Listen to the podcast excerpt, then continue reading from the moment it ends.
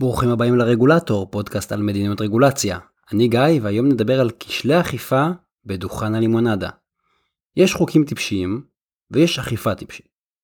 אחד הלקחים של מדיניות רגולציה, הוא שאפילו אם החוק מצוין, התוצאות שלו יהיו גרועות אם הוא לא יבוצע ולא ייאכף בצורה טובה.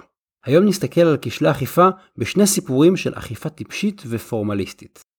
הסיפור הראשון הוא על ג'ניפר נואלס, שעזרה לבנה בן השש להקים דוכן לימונדה. המטרה העיקרית הייתה לתת לו להתנסות ביזמות, בשירות, וללמוד על הערך של כסף. הוא מכר כוס לימונדה במחיר סמלי של 75 סנט. שוטרים שהגיעו לדוכן הלימונדה סגרו אותו, מאחר שלא היה להם רישיון עסק. הסכנה חלפה, והציבור ניצל. מקרה דומה קרה לאיירין אוסטין, אימא של ג'ורדן בת השמונה. ג'ורדן חלמה לנסוע לדיסנילנד. אבל אמא אירין פוטרה מעבודתה. במצב הכלכלי החדש, החופשה כבר לא הייתה על הפרק. בסוף ג'ורדן הצליחה לשכנע את אמא אירין שאם היא תחסוך מספיק כסף ממכירת בקבוקי מים מחוץ לחצר, הן ייסעו לדיסנילנד. ג'ורדן הקימה דוכן קטן מול הדירה שלהן, ומכרה בקבוקי מים למי שעבר ברחוב.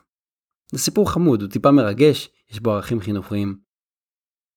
כל זה היה טוב ויפה עד שעברה שם אחת השכנות, ושאלה את ג'ורדן אם יש לה רישיון מהממשלה למכור מזון ושתייה. כמובן שהתשובה הייתה שלילית.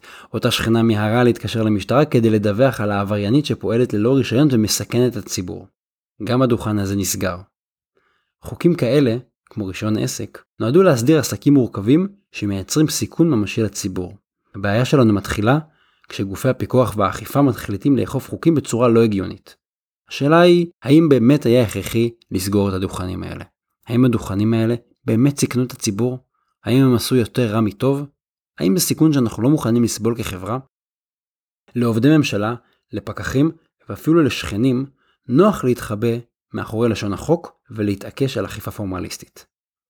אי אפשר להכניס בכל חוק את כל החריגים. גם לא צריך. שיקול הדעת לא ייכתב על נייר, שיקול הדעת הוא שלנו.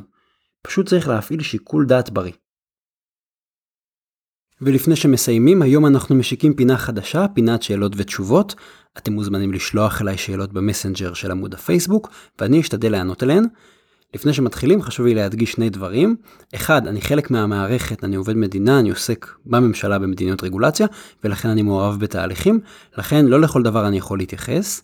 דבר שני, התשובות משקפות רק את הדעות שלי ולא עמדה רשמית של שום ארגון. אז בואו נצא לדרך. יואב שואל, למה קל לעבור חברת טלפון, אבל קשה לעבור בנק? אפשר לחלק את זה לשניים, אפשר לדבר במישור היותר עסקי ואפשר לדבר על הרגולציה. אמ, במישור העסקי אני חושב שדי ברור שהשירותים הבנקאיים, השירותים הפיננסיים הם יותר מורכבים, אלה חוזים יותר מורכבים, בעוד שלעבור חברת טלפון זה שירות אחד בגדול, אולי אפשר להגיד גם אם זה גם טלפון, גם שיחות, גם אס.אם.אס, גם גלישה, אבל זה, זה בגדול. מוצר יותר פשוט ולכן לסגור אותו או להעביר אותו הרבה יותר פשוט. אבל אני רוצה לדבר רגע על רגולציה כי במידה מסוימת מה שאני קצת טוען בבלוג הזה זה שהכל זה רגולציה. כל הפתרונות שלנו במידה מסוימת רגולציה וגם הדברים שאנחנו לא כל כך אוהבים לפעמים הם תוצר של מדיניות ממשלתית. בעצם אפשר להסתכל על השאלה הזאת ולשאול על רגולציה. קודם כל יש רגולציה שמכבידה. אם יש רגולציה שאומרת שכדי לסגור חשבון בנק או כדי לפתוח חשבון בנק חדש אני חייב להגיע לבנק ולהציג תעודות מקוריות, נגיד תעודת זהות. אני חייב לחתום בעצמי. אני חייב את הכסף האחרון בבנק למשוך במזומן. אני חייב להגיע פיזית. כל מיני דרישות כאלה.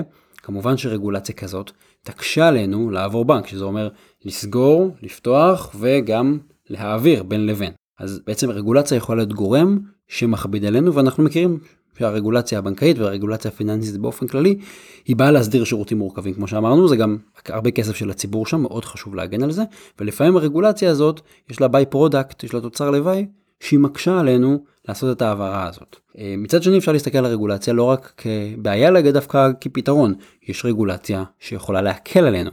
למשל רגולציה שמקלה עלינו לעבור בין ספקי תקשורת. התיקון שנעשה לפני כעשר שנים של ניוד מספרים היה תיקון שלא טכנית הקל עלינו, אבל מהותית הקל עלינו לעבור מספק לספק. מה שקרה עד לפני 10 שנים, אם היית רוצה לעבור אה, ספק תקשורת אחד לספק תקשורת אחר, המספר הטלפון היה שייך לספק תקשורת והייתי צריך לזנוח אותו מאחורה.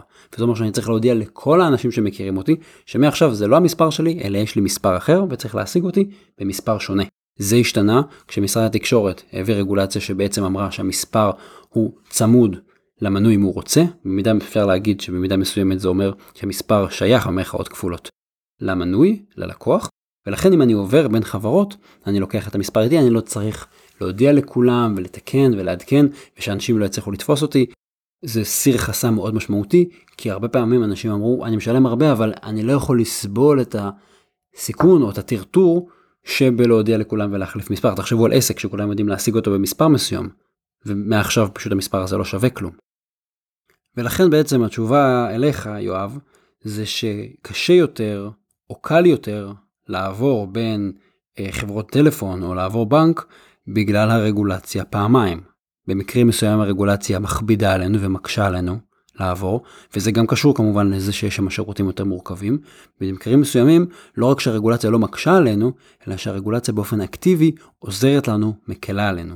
אנחנו יכולים לראות את הרגולציה גם כמקור הקשיים שלנו וגם כמקור לדברים שהרבה יותר פשוטים וקלים לנו. תודה רבה שהאזנתם לעוד פרק של הרגולטור.